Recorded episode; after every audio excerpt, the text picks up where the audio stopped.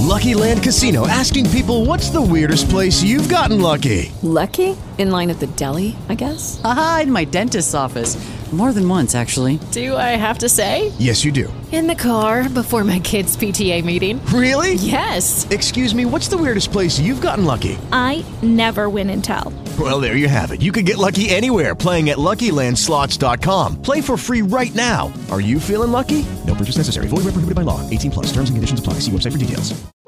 Juanio, parlandoci chiaro, io so che sarebbe meglio aspettare che il mercato è chiuso, però non ce la faccio più, voglio fare l'host, come mat, voglio fare l'host, come mat, voglio gradare, voglio fare, voglio chiamare il giocatore, rilanciare motore, cioè, poi mi mette la formazione, je mi spot, al giorno dell'host ci pigliamo 40 birre, spenido, casino, onesto, ci vediamo un po' a casa, a mettere i pitbull, cominciamo a vedere le partite nostre, onesto. Yo! Siamo in live con una nuova puntata del podcast.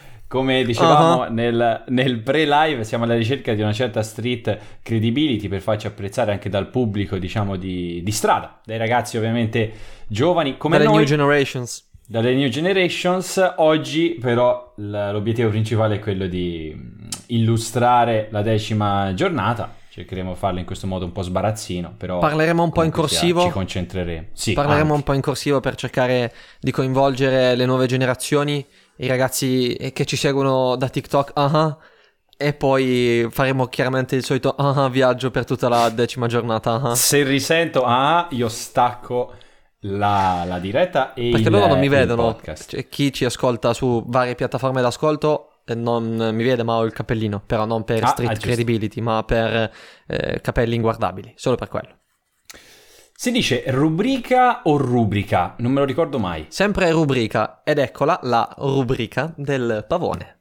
Gieco e Dumfries consigliati contro il Sassuolo, ma soprattutto la lettura piacevole di quell'analisi soltanto statistica, tre minuti di pippone che vi abbiamo sparato per Sassuolo Inter della settimana scorsa, nessun nome consigliato della Juventus a Milano contro il Milan, ma anche, ma de- dicendocelo chiaramente, non avrei consigliato nessuno anche di Israele contro il Maccabi, Djuricic contro il Bologna dopo l'analisi fatta sulla stella rossa di Stankovic, un pizzico de culo ci vuole sempre, Lukman contro l'Udinese, ma soprattutto Mattias Olivera contro la Cremonese. Questi sono i classici consigli azzeccati da Nicolas, ma sono sempre meno perché Nick sta perdendo eh, colpi e lucidità, ma soprattutto errore, perché a errore. nessuno interessa più. Dimmi. No, è vero. Infatti oggi mi sono detto, faccio sta rubrica del pavone per capire quali sono i, i miei consigli azzeccati, quelli di Samu chiaramente non li dirò mai, ma ormai a che serve? E poi mi sono Non detto, serve niente. no, serve, certo che serve, non so il perché No. ma serve. Errore, Thomas Henry a Salerno contro la No, Salernitana. no, no, fu- sicuramente ci interessa più dei tuoi consigli azzeccati, quello sbagliato. Eh no, allora quello è poco ma bene sicuro. così. Ma a noi ci interessa il fatto che Fantagot, che trovate ovviamente nel link in bio, per schierare la vostra formazione grazie all'algoritmo, ha azzeccato l'80% delle formazioni schierate. Quindi per L'80%. l'80% È una delle- dei, dei ragazzi che hanno, per, per noi di sicuro, perché ovviamente il nostro range di consigli azzeccati era molto più basso. Però l'80% vuol dire che l'80% dei ragazzi hanno schierato la, for- la miglior formazione possibile. Sarà anche vero questo, ma Victor sicuramente ha una percentuale più alta di noi, ma non è simpatico quanto noi.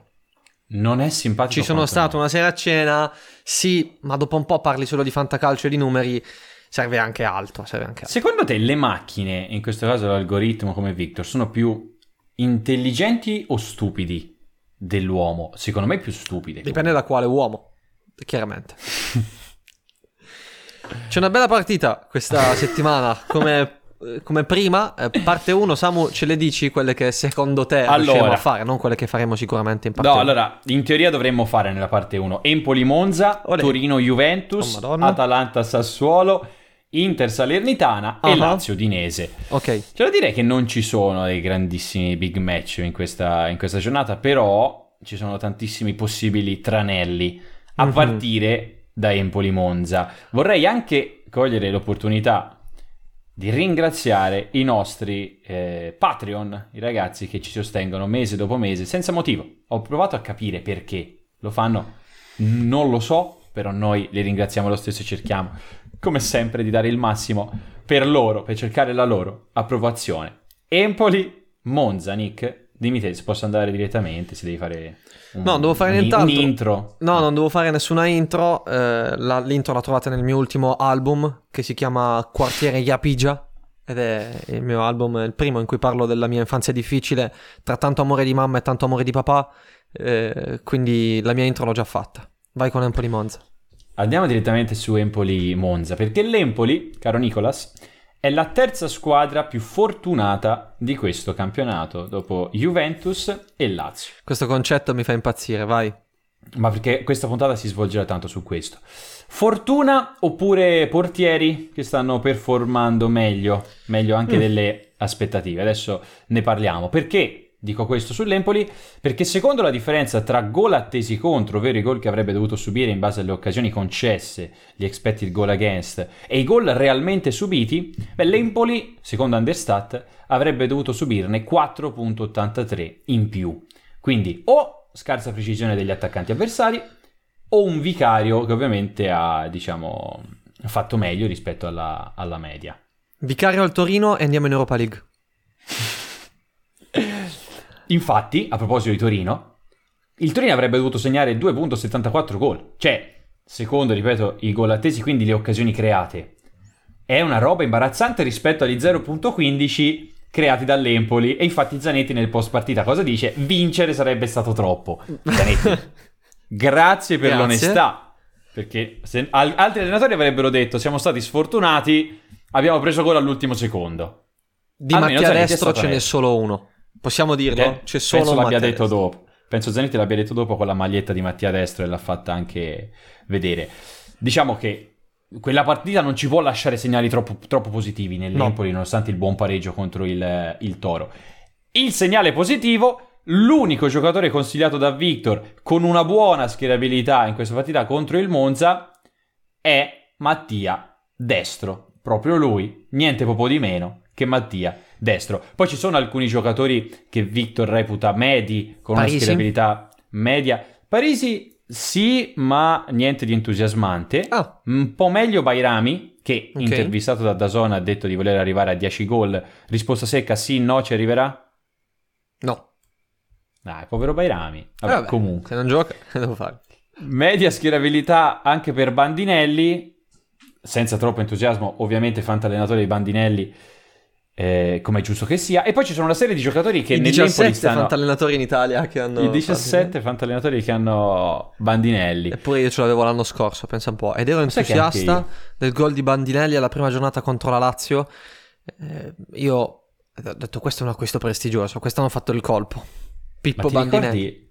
qual era quella partita l'anno scorso che tipo Bandinelli segnò sulla ribattuta, ma era eh, entrato prima in area? Ti ricordi sta cosa? No, non me la ricordo. Però io mi ricordo che lì avevo Bandinelli in campo, segnò sulla ribattuta, gol annullato, l'hanno ribattuto, rigore parato e ho perso la partita perché il mio avversario aveva il portiere. Adesso sto Però- iniziando a ricordare, non ricordo la partita però. Probabilmente parla- ne avevo parlato proprio in questo podcast. Poi ci sono una serie di comparse, perché al momento sono comparse nell'Empoli, i vari Lammers, Piazza, Cambiaghi, che Victor dice, ragazzi, sono giocatori che possono entrare dalla panchina, questo ovviamente è quello che ci fa capire, e che magari possono strappare Cioè, anche una sufficienza, ma ovviamente non ci può essere convinzione nel schierarli, anche perché semplicemente sono tutti in ballottaggio, quindi unici- l'unico nome su cui mi soffermo un po' di più è proprio Mattia Destro, bassa schierabilità, giocatori da evitare, Stojanovic e Ismaili. Ragazzi, non piangete, ovviamente, ci sono altri difensori che spero possiate schierare. Piccola... Nick, non piangere. No, piccolo appunto, Ci sono altri appunto. difensori rispetto a Stojanovic. Perché non, spero che non crediate che io e Samuele non siamo scettici circa l'output della formazione di Victor. Ovvero sia, settimana scorsa, destro maggiore Milik. Io ho schierato Milik. Ho sbagliato. Ma ho sbagliato... Ma Victor ti ha fatto anche gne gne gne dopo, che Sì. è venuto sotto... No, sai cosa è successo? Durante la... Io ho visto la partita, ero sul divano con la capra. ehm, palla in aria, destro si coordina. Ho sentito... sai quando senti qualcuno che ti guarda? Non aveva ancora colpito la palla a destro? Sentivo questa capra che si era girata verso di me, rovesciata di destro, mi giro quando fa gol e mi fa... No, con le zampe perché non no- può non lo potete farlo. vedere, non si può vedere potete soltanto immaginare. Monza dall'altra parte. Beh, eh, Empoli che affronta il Monza di Palladino, quel- questo allenatore che ha rivoluzionato il mondo di intendere il gioco del calcio, mi viene da dire. Non sarà dalla partita il pallone d'oro Patrick Ciuria, sto parlando come Mm. se stessimo analizzando questa partita però tra tre anni, che ha subito un pestone nella semifinale di Champions contro Real Madrid, semifinale chiaramente vinta con doppietta proprio di Patrick Ciuria, che ruba palla a Mbappé, che va sotto, d- tunnel e poi... Ah, Mbappé gioca nel Real tra due anni. Sì, sì, certamente. Prima o poi succederà. Ogni quattro mesi fa, si, si lagna per andare e dice: No, no, no, oggi voglio andare. No, Ma come Mbappé- fanno i giornalisti a sapere quando... Che cosa pensano i giocatori? Cioè, mi immagino per Mbappé in questione, ma dopo se ne parlerà anche della Juve. Avevo trovato degli articoli con una lista di giocatori. Questo è ciò che Juve. pensa Mbappé. Questo è ciò che pensa Locatelli, questo è ciò che pensa Titi. Come fanno a saperlo di tutti i giocatori? Sono amici dello psicologo e del giocatore. Ah, non, ci sono, ok. non ci sono altre spiegazioni. Grazie. Nick. Lo dicevamo ragazzi qualche settimana fa, cioè il Monza è una squadra che ha fatto un mercato particolare. Singolarmente sono tutti giocatori di buon livello, tutti però in differente condizioni fisica e arrivanti da differenti contesti di gioco. Per cui ci voleva tempo e ci voleva anche una guida dal punto di vista motivazionale che agisse nel migliore dei Sì. modi. Lo stiamo vedendo, Palladino sta agendo bene, quindi il lavoro di Stroppa non era tutto da buttare, ma lo ha detto anche Palladino e quindi noi per questa partita possiamo andare a trovare qualche nome interessante, perché ragazzi i nomi che stanno emergendo in questo Monza, qui, qua- qui sotto tra gli appunti qualcosa, sono dei nomi interessanti perché iniziano quasi a delinearsi in modo più preciso le funzioni dei giocatori in campo, grazie all'idea di Stroppa, ma soprattutto quella poi di, di Palladino. Partendo da dietro, eh, Izzo e Mari sono i due leader difensivi in questo momento, con il primo, parlo di Izzo chiaramente, che è ritornato titolare in Serie A, Samu, lo dicevamo anche l'anno scorso, finalmente, perché lui ha qualità e quasi non ce lo siamo spiegati il Izzo suo- aveva anche un bel valore di Fanta Index Bravissimo. quando an- era fuori rosa. Il suo cattivo rendimento, il suo scarso rendimento o proprio scarso utilizzo con Juric non ce lo siamo mai spiegati, secondo me lì c'era proprio una eh, frizione dal punto di vista umano tra i due, tra Juric e Izzo, perché tecnicamente e anche e soprattutto nello stile di gioco eh, non, non si dovrebbe discutere e dovrebbe essere perfettamente adatto allo stile di gioco di Juric. Pablo Mari sta andando bene, ha segnato nell'ultima partita, è quel giocatore di cui abbiamo parlato a gennaio dell'anno scorso, metà gennaio dell'anno scorso, in quale indice in particolare? Nel set piece attack index, l'anno scorso aveva 93.7, si affacciava alla Serie A con questo Sì. indice, ha portato due gol nella seconda parte di stagione in cui lui ha giocato nel- nell'Udinese di Cioffi e già il secondo è il primo gol quest'anno chissà qualche altro piazzato secondo me risulterà pericoloso. E poi c'è Pessina che Victor comincia a consigliare con frequenza e soprattutto inizia a far risalire nelle gerarchie. Due settimane fa gol l'anno scorso eh, settimana scorsa assist io sono contento perché l'ho preso praticamente ovunque, stava andando a un prezzo bassissimo tra la prima, seconda e terza giornata di campionato, roba di tipo di 4, 5, 6 crediti su 500. Scusa sono- Nick, ci, chiede, ci chiede poi Ger Vai. eh, qua in chat e dice Petagna è vivo? Eh, questo è un nome che non ho fatto tra i principali del Monza in questo momento, lato fantacalcio, eh, perché poi c'è appunto Ciuria, c'è Carlos Augusto, Sensieroella che hanno un senso a, a centrocampo. L'attaccante mi sembra che Paladino stia ancora un po' ricercando le prime due con Dani Mota, la terza con Gitker, che aveva segnato la seconda contro la Juventus, e Petagna è ancora un po' in questo calderone in cui si sta ricercando la formula migliore per la pozione Monza.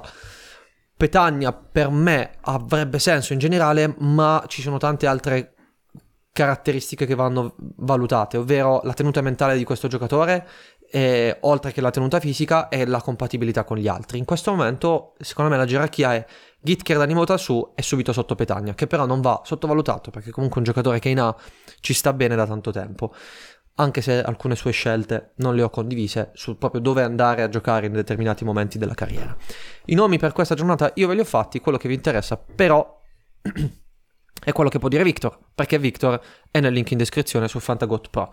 Monza interessante, eh, piccola, veramente piccola postilla prima di passare a Torino Juventus, mi piace come si leggano Rovella e Sensi, perché sono due registi, uno a gittata lunga, uno invece a dialogo corto, e mm, mi piace, ecco, proprio solo di gusto calcisticamente Ti parlando. ricordano Xavi Iniesta?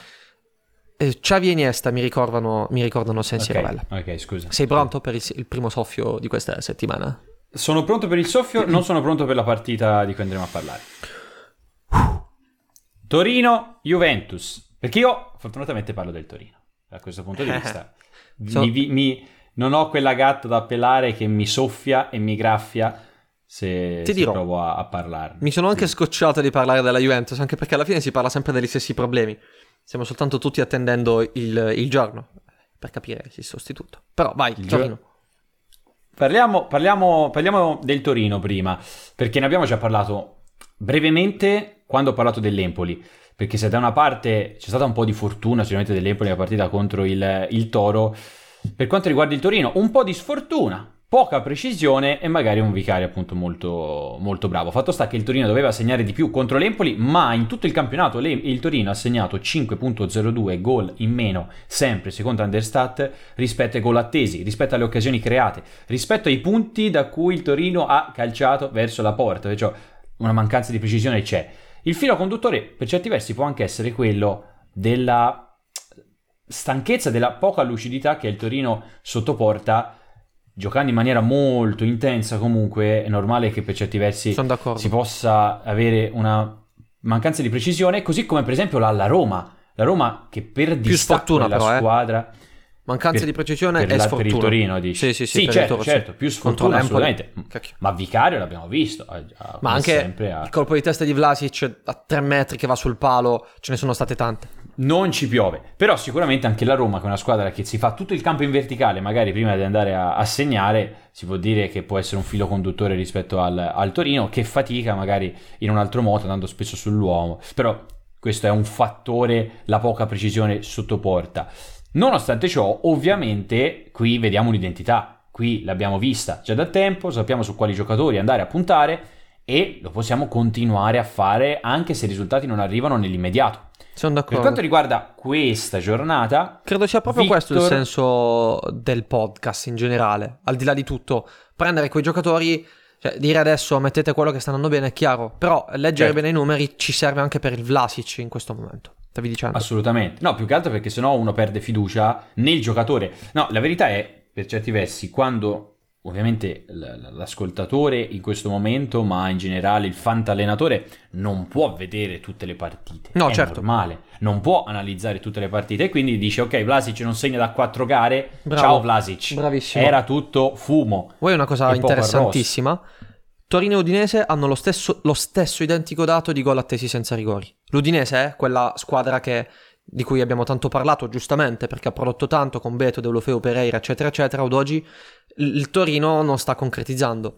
Eh, però questo arriva, eh, prima o poi arriva. Dicevamo, per quanto riguarda i nomi, eh, Victor non ci dà dei veri e propri consigliati contro la Juventus, eh, probabilmente anche a causa di questa poca precisione che sta avendo il, il Torino. Ci sono dei nomi che per certi versi si salvano e il nome è proprio Vlasic, quello che magari si può comunque sia andare a schierare. Mhm. Cos'è questo sorriso? No, perché in questo momento, per beffardo? chi non lo sapesse, per chi non ha ascoltato ad esempio il podcast settimana scorsa, siamo in live anche su Twitch, quindi diamo anche un occhio ai commenti. E c'è Roz che che ci scrive Shurs, 7 su, eh, Shurs voto 7 su Vlaovic quotato a 1-0-1. E questo infatti mi interessa, Victor, a che punto lo mette nei ballottaggi, perché Shurs era molto consigliato settimana scorsa, chiaramente contro l'Empoli. Adesso voglio vederlo contro, contro la Juventus. L'anno scorso Bremer lo ha annullato Vlaovic in questo, in questo duello. Sì, ma per certi versi sono giocatori che possono anche, anche, anche a causa dell'allenatore, giocare in maniera simile. Poi è normale che, secondo me, non vadano al momento paragonati troppo, perché Bre- il Bremer dell'anno scorso è veramente No, fuori certo. da ogni logica per Certamente. ogni difensore. Comunque, il nome che si salva di più è Vlasic. Victor menziona come giocatori si possono salvare, giocatori da, da- da sufficienza, anche Lukic, eh, che può essere un nome si può schierare, meno, meno, un po' meno giocatori come Sanabria, Miranchuk, Radonic, Singo, Voivoda. Qual è il modo in cui ho, come opera, insomma, Victor in questi casi? Abbiamo visto, secondo me, secondo l'esperienza di queste tre giornate, che Victor per certi versi spesso va a scegliere giocatori su cui è un po' più sicuro anche del rendimento a prescindere dal bonus. E- Ah, sì, esempio, certo, Lobotka. eh, in al- il Lobotka di turno. Eh, Che magari settimana scorsa. porta- Cristante settimana scorsa contro il Lecce, preferito anche a Strefezza. Preferito a Strefezza, alcuni- preferito a Radonic. Alla fine Cristante ti porta il 6,5 e Strefezza ti porta il gol con 0.08 XG. Questo è Esempio. un, è un discorso già fatto. Clelia prima stava per schierare la formazione, il ballottaggio era proprio Radonic. Ok? Marin, Marin contro il Monza. Ok, però là vorrei vedere anche la l'indice di schierabilità, cioè quanto sono distanti. No, non erano tanto distanti. Però Marin era di poco sopra. Io ho detto, guarda, Victor tende a preferire il giocatore di cui per certi versi è anche più sicuro. Sì. Ed è, para- paradossalmente, questa è una strategia da attuare nel corso dell'anno. Io non lo so. Però immaginati la cosa. Schieri per tutto l'anno giocatori sempre a rischio. Di buon voto, e- ma che possono portare il bonus sporadico, Ah, ok? Oppure giocatori su cui sei un po' più sicuro per tutto l'anno della, eh, del rendimento. Chi vince alla fine, questa purtroppo forse è una risposta, potremmo No, darcela soltanto Con uno a, studio. a fine anno. Se noi studio, tracciamo certo. settimana per settimana quali sono i dati particolari tra i giocatori da bonus sporadico in partite difficili o giocatori da buon rendimento, quindi tanti sia e mezzo, se noi andiamo poi a valutare qual è stato il re- il rendimento reale possiamo trarre delle conclusioni. Eh, sai, il discorso è che tutto potrebbe essere un po' lacunoso se Victor non viene seguito al 100%. Ok? Perché se tu segui Victor al 100%, segui al 100% la sua logica di calcolo Sì, e quindi puoi realmente trarre un beneficio a- sul lungo termine dalla- dai dubbi di Vero. questo tipo. Se Vero. invece ci metti tanto del tuo, a quel punto vai a macchiare un po' la sua previsione e vai un po' a perderti tra, tra i vari ballottaggi. E, insomma, ragazzi, quello che state capendo è che questo è un bellissimo strumento. Samu vi ha detto prima la, la percentuale di accuratezza, 80% dei dubbi. E stiamo imparando a usarlo anche noi con voi, eh? E questo, questo è un dato di fatto. Ci stiamo meravigliando anche noi, stiamo capendo come leggerlo, così come è successo con il Fanta Index. Piccola parentesi, ne parliamo nel caso di Napoli-Bologna, del Fanta Index e della possibilità di leggerlo. Comunque i nomi che si salvano sono Vlasic e Lukic, praticamente nel, nel Toro. Nella Juve? Per quanto riguarda la Juventus, eh, esatto, ci sarebbe da parlare un bel po', ne abbiamo parlato nelle scorse settimane. settimane. Facciamo soltanto un piccolo aggiornamento della questione, perché Agnelli dice, dopo la sconfitta contro il Maccabi in Champions League, è una follia cacciare Allegri, ma oggi la Gazzetta intitola Fiducia in Allegri, ma a tempo. Eh, la squadra è in ritiro adesso a Torino in vista del derby, proprio contro il Torino. Dopo la sconfitta 2-0 contro il Maccabi Haifa, io sottolineo dopo la sconfitta per 2-0 contro il Maccabi Haifa. Senza andare troppo nella questione perché esonerare e perché non esonerare, soltanto i risultati della Juventus in questo avvio di stagione. 4 vittorie, 4 pareggi, 5 sconfitte, di cui 3 in Champions League nelle prime 4 partite, la prima volta nella storia della Juventus. Ritorniamo alla partita, perché ver- veramente andare ad approfondire ci, sarebbe- ci sarebbero tante altre cose da dire, ma alla fine la conclusione la sappiamo tutti. e- dicevo prima, stiamo soltanto attendendo il momento e capire poi chi può essere il sostituto. La Juventus può riprendersi? Sì, molto meno probabile rispetto all'altra, all'altra soluzione. E alla fine l'Inter si è ripresa dopo poco, Bravo. come potevamo immaginarci, I- durante la sosta per le nazionali. Numbers never lies. I numeri non mentono mai, ragazzi. Questo proprio non, non- non si scappa. Ritiro per la gara contro il Toro, dicevamo, Allegri molto probabilmente riproverà a lanciare sto 4-4-2 più o meno anni 90, quello con Kostic e Quadrado larghi, quello in cui metti McKenny che non capisce cosa fare a destra perché non ha mai Io giocato. se rivedo McKenny esterno, No, è un peccato, veramente, è un peccato. È veramente un peccato vederlo lì. Eh, dicevamo prima, l'anno scorso Vlaovic annullato da Bremer, anche se adesso Vlaovic Scurs è un duello totalmente differente, però una squadra veramente ostica al Torino da affrontare per questa Juventus che non ha certezze, mentre vai contro una squadra che ha certezze. C'era una frase detta da Antonio Gagliardi? No, Mm. forse Simone Contran, quando abbiamo fatto il corso, stiamo ancora sì, facendo il corso per diventare data analyst, quello con Six, e c'è una cosa interessante perché mi sa che Antonio Gagliardi proprio aveva parlato con Paro, il- l'allenatore in seconda di Juric, questa cosa ve l'abbiamo già detta, e Juric a volte lascia la palla all'avversario nella metà campo dell'avversario per andare a prenderla direttamente lì, perché la pressione è fatta benissimo. La Juventus non ha un field tilt molto elevato, ovvero un possesso palla nel terzo offensivo di grande livello, quindi non riesce a dominare l'avver- l'avversario nell'altra metà campo. Quindi spesso lo si può vedere anche dalla pass map della Juventus, ci si scambia la palla nel giro palla classico difensivo più il, il playmaker, che può essere il Locatelli o il Paredes di turno. Lì, se la Juventus non ha un piano per uscire dalla pressione del, del Torino, un piano come quello del Napoli, ecco, è ancora più facile essere eh, presi dalla squadra di Juric.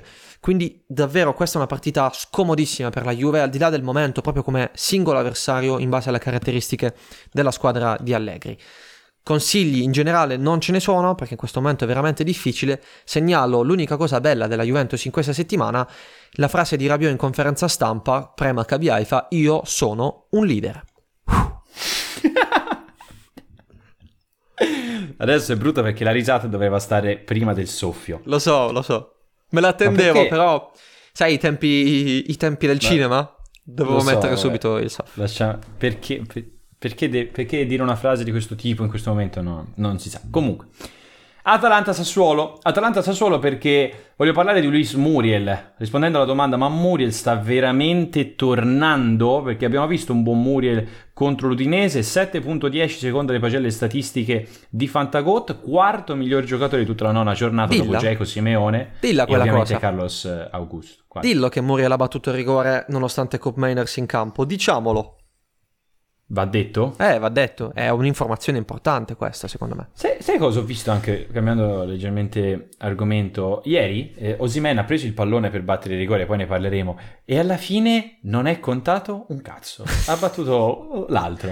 Eh, alla fine si rifà molto anche sul discorso udinese, però ne, ne parleremo. Dicevamo di, dell'Atalanta. Che Muriel, il buon vecchio Luis, eh, an- vecchio no, an- media età, Beh, Ecco, sì, è giovane, tanto, insomma, il buon media età alla fine è giovane Luis Muriel, primo nella speciale classifica di expected assist P90, 0.53, pure sopra, avendo giocato meno ovviamente, al buon Deulofeu che di assist ne ha totalizzati 6 o anche di Milinkovic che invece ne ha realizzati 7. Questo cosa vuol dire? Che Muriel per certi versi si gioca a 30 metri dalla porta, defilato vicino alla rimessa laterale mentre Gasperini gli urla nelle orecchie, lui riesce benissimo a mettere in porta Lukman che segna da due partite a Quella palla vuota. è inspiegabile. Quella palla è inspiegabile. È una palla, palla, clamorosa. Per un, per un metro non ci arriva Pasalic Infatti- e Lukman... Lì cambia la stagione di Pasalic. Lì cambia la stagione di Pasalic. Pasalic vince la scarpa d'oro. Comunque, io dopo Atalanta, io proprio me stesso, dopo Atalanta-Fiorentina 1-0 mi ero scritto Muriel è tornato, punto di domanda, perché in quella partita contro la Fiorentina aveva creato 5 azioni da tiro, 1.3 expected assist anche lì, e il secondo nell'Atalanta era Cobb Miners con 0.3, c'è un distacco veramente enorme in chi crea le azioni nell'Atalanta, quindi Muriel sì, secondo me sta tornando, è un giocatore like che it. rimane Mhm. interessante e consigliato da Victor contro il Sassuolo, insieme a Kopp e Malinowski, anche se il migliore, quel tipo di giocatore lì che devi schierare per forza in questo momento secondo il Victor, il buonissimo Victor, Chi è è? Lukman. Ah, ok, certo. È Lukman che continua a segnare gol a porta vuota, mannaggia Sì, a ma lui. ne parliamo della munizione di Lukman perché ha esultato mettendo due cerchietti vicino agli occhi. Che poi lui, Che- lui è anche Lukman, cioè l'uomo che guarda. Lo fa apposta, sì. Eh, Però parliamo del bambino dell'Udinese che al 2 a 2 davanti alla telecamera fa così con eh, non l'avevo vista questa. occhi. Bellissimo. Personalità. Altri giocatori che si possono schierare, ovviamente Pasalic consapevole del ballottaggio e per dei buoni voti Victor ci menziona De Ron, Demiral, Scalvini, insomma l'Atalanta ovviamente è in, fo- è in forma, è in buona forma nonostante il pareggio contro l'Udinese. Eh, siamo arrivati ad Atalanta Con Sassuolo. così tanta ansia veramente? Immaginati, è il 2020-2021, stai parlando di Atalanta Sassuolo, due squadre che creano tantissimo, che se ne fregano della fase difensiva. Berardi 161 gol, Muriel fa un gol ogni 15 minuti. Che sono cambiati sce- i tempi. eh. cambio di scena. uh. No, scusate, mi sono bruciato un soffio, lo faremo anche dopo. Eh, Cambio di scena, eh, sono due, due tra le migliori squadre dal punto di vista difensivo quest'anno per occasioni da gol concesse e sono a metà classifica per occasioni da gol create. Sono molto tutti, simili. Nick. Si invecchia si tutti. invecchia tutti. È vero, è vero. Guarda, dopo questa, dopo questo cambio enorme di Atalanta e Sassuolo, mi aspetto, Samu, che tu mi dica l'anno prossimo, Nick, guarda, quest'anno non attacco con prime punte, soltanto seconde punte esterni. mi immagino questa cosa qui. Oppure Guardiola che dichiari domani, ragazzi, ve lo devo dire, ho sempre amato la palla lunga e pedalare. Allegri vestito da hippie che dice cerchiamo di giocare bene, il risultato arriverà di conseguenza. Non conta, non conta, il risultato non conta. Ancora in dubbio Berardi, ragazzi, che è out eh, da un mese per il problema muscolare, non c'è fretta a quanto pare per Sassuolo per ritrovarlo, anche perché Laurentè sta facendo molto bene, ha fatto molto bene anche contro l'Inter, 6,5 come voto finale nonostante la sconfitta, per Berardi forse panchina sabato, proprio nella gara contro l'Atalanta, forse convocazione diretta poi contro il Verona settimana successiva, proprio per quel discorso della precauzione che stanno avendo in questo momento a Sassuolo. Ciò detto, io sono sicuro che Victor sarà un po' prudente con i giocatori del Sassuolo, perché la tenuta difensiva della, dell'Atalanta in, nelle prime nove partite di campionato è stata di buon livello. Quindi occhio ai vari ballottaggi utilizzando l'algoritmo della formazione e mi serve questa partita per dirvi cosa? Per dirvi che per questo weekend non sarà disponibile ancora l'indice di schierabilità. Dunque, ragazzi, vi aspettiamo nelle storie di Zona Fanta, venerdì, sabato e domenica, eh, o meglio, venerdì e sabato, prima dell'inizio delle partite, perché vi faremo vedere quali sono i giocatori da schierabilità simile, ovvero sia quei giocatori su cui potete più o meno scegliere voi a seconda di altre informazioni di cui Victor non può tener conto, quali ad esempio titolarità, quali ad esempio ciò che è accaduto in Europa, quali ad esempio gli è nato il figlio. Sappiamo quanto è importante la nascita di un bebè per un giocatore e quindi il gol. Dunque, siamo arrivati a Inter Salernitana, l'ultima Ma della la facciamo parte. nella parte 2? La facciamo... Facciamola nella parte 2, dai, facciamola nella parte nella parte 2. Parte 2. Finalmente quindi- è finita la parte 1, dai. Finita la parte 1, vi aspettiamo nella parte 2. Mi... Io che pubblico gli episodi, devo che- cercare di capire quale episodio pubblicare prima. Perché se tu pubblichi prima la parte 1, la parte 1 sta più in basso della parte 2. E quindi No. non è prim- la prima che ascolti. Sì, nell'elenco. Vabbè, comunque, ascoltate prima la parte 1 Ecco e perché prima la parte 2. ascolta la parte 1. Vabbè, Forse ormai siamo qua. puntata Siamo è qui. finita. Cioè, Parte 2, Ci... a fra poco. ci becchiamo dopo. Bye bye. Hello, it is Ryan, and I was on a flight the other day playing one of my favorite social spin slot games on chumbacasino.com. I looked over the person sitting next to me, and you know what they were doing? They were also playing Chumba Casino. Coincidence? I think not. Everybody's loving having fun with it. Chumba Casino is home to hundreds of casino style games that you can play for free anytime, anywhere, even at 30,000 feet. So sign up now at chumbacasino.com to claim your free welcome bonus. That's chumbacasino.com and live the Chumba life. No purchase necessary. Group. Void prohibited by law. See terms and conditions. 18 plus.